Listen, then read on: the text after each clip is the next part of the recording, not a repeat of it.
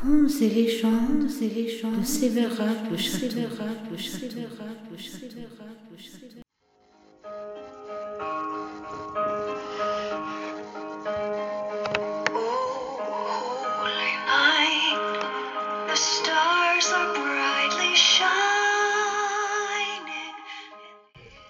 Eh bien, bonjour à tous et à toutes. Cette année, le thème choisi pour animer le Clos des légendes de Sévérac d'Aveyron est La petite fille aux allumettes de Hans Christian Andersen.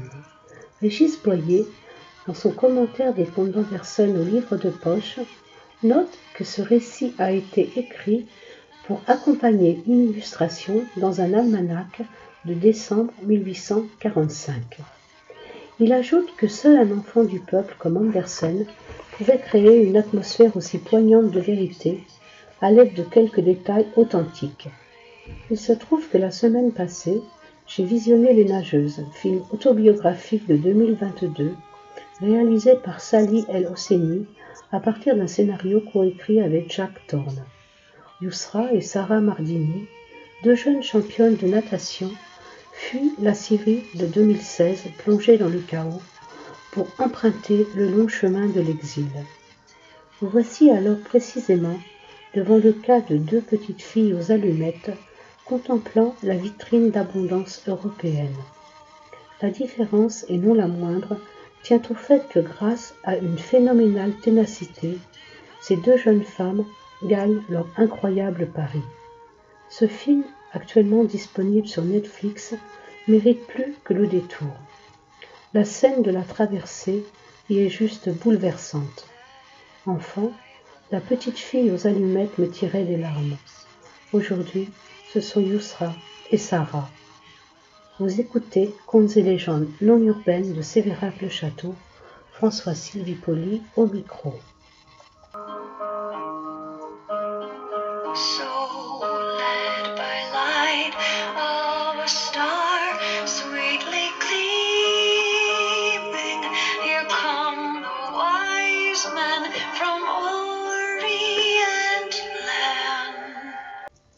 La petite fille aux allumettes. Il faisait vraiment un froid terrible. La neige tombait et la nuit n'était pas loin. C'était d'ailleurs le dernier soir de l'année, la veille du jour de l'an. Au milieu de ce froid et de cette obscurité, une petite fille marchait dans la rue, la tête et les pieds nus. Elle avait bien des pantoufles en quittant la maison, mais à quoi bon?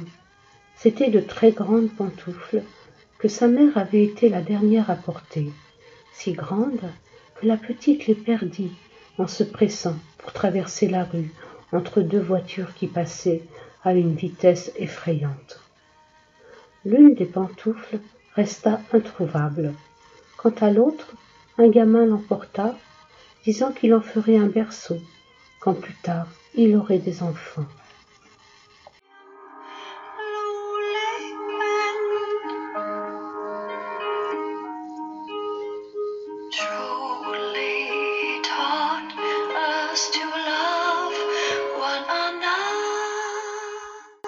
Petite fille cheminait ainsi, avec ses petits pieds nus, tout rougis, éblouis de froid. Elle tenait dans un vieux tablier toute une quantité d'allumettes et elle portait un paquet à la main. Personne ne lui avait rien acheté de toute la journée et personne ne lui avait donné le moindre sou. Elle avait bien faim et bien froid, bien misérable mine, pauvre petite. Des flocons de neige tombaient sur ses longs cheveux blonds, si gentiment bouclés dans son cou. Mais il est vrai qu'elle ne pensait pas à ce genre de futilité.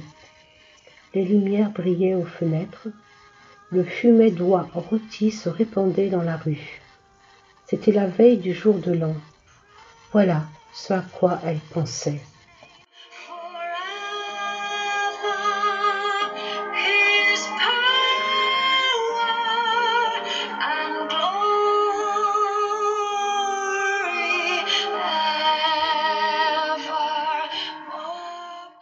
Elle s'assit et se blottit dans un coin, entre deux maisons, en repliant ses petites jambes sous elle.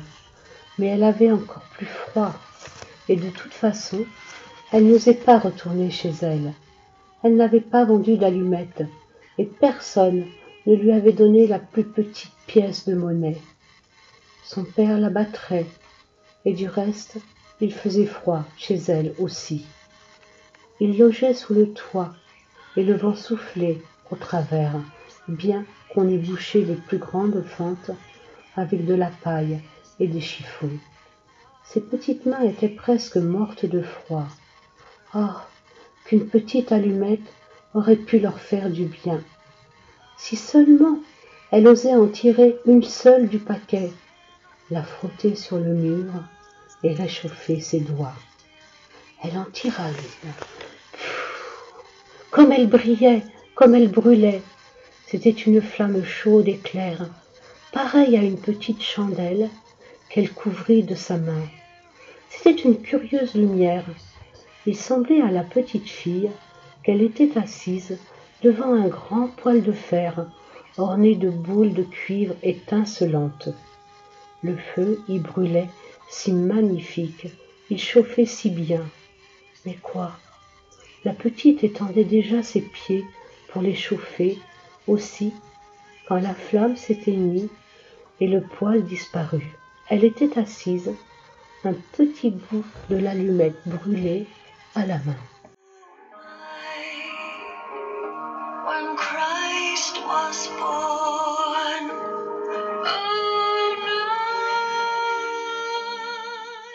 Elle en frotta une seconde, qui brûla, qui brilla, et là où la lueur tomba sur le mur, il devint transparent, comme un voile.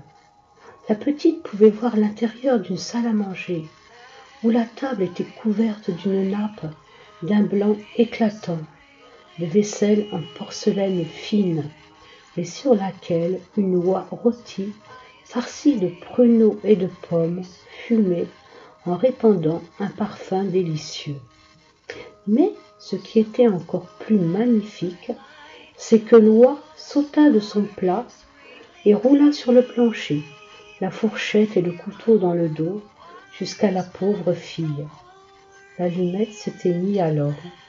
Elle n'avait devant elle que le mur épais et froid.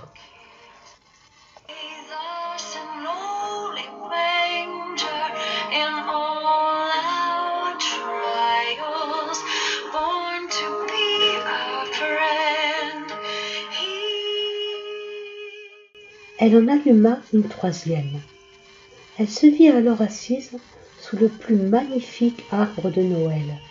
Il était plus grand et mieux décoré encore que celui qu'elle avait vu à Noël quelques jours auparavant chez le riche marchand. Mille bougies brûlaient sous les branches vertes et des images de toutes les couleurs, comme celles qui ornent les vitrines des magasins, semblaient lui sourire. La petite éleva les deux mains. L'allumette s'éteignit. Toutes les bougies de Noël montaient, montaient, et elle s'aperçut que c'étaient maintenant des étoiles. L'une d'elles tomba en traçant une longue raie de feu dans le ciel. C'est quelqu'un qui meurt, se dit la petite, car sa vieille grand-mère, la seule personne qui avait été bonne pour elle, mais qui n'était plus de ce monde, lui répétait souvent Lorsqu'une étoile tombe, c'est qu'une âme monte vers Dieu.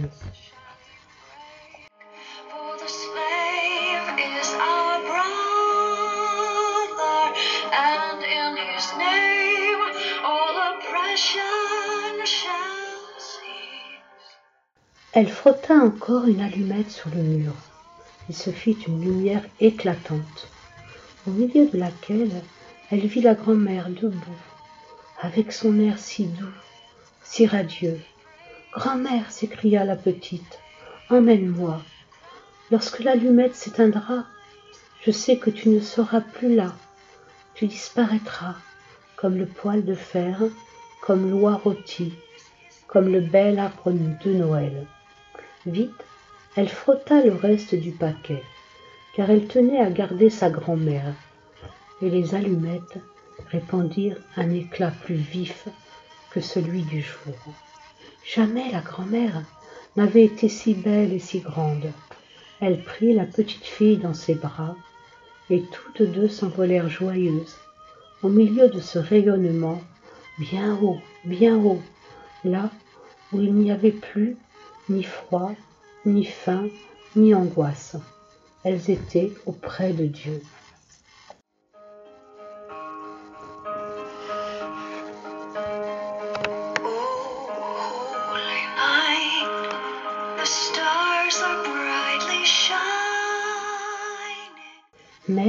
Coin, entre les deux maisons, quand vint la froide matinée, la petite fille était assise, les joues toutes rouges, un sourire à la bouche, morte, morte de froid.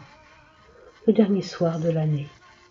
Le jour de l'an se leva sur le petit cadavre, assis là, avec les allumettes dont un paquet avait été presque entièrement brûlé. Elle a voulu se réchauffer, dit quelqu'un. Personne ne sut quelle chose elle avait vue et au milieu de quelle splendeur elle était entrée avec sa vieille grand-mère dans la joie de la nouvelle année. Oh,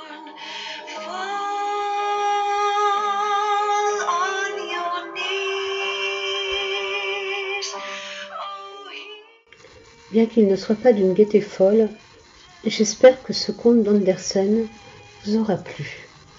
Si c'est le cas, je vous remercie de partager et de laisser un petit commentaire. Ça fait toujours plaisir. J'en profite pour vous informer que je viens de mettre en ligne un nouveau podcast intitulé Herminie L. Herminie L, c'est l'histoire d'une petite orpheline hongroise recueillie au pensionnat Sainte-Bertille de Tombelac. Prenez soin de vous.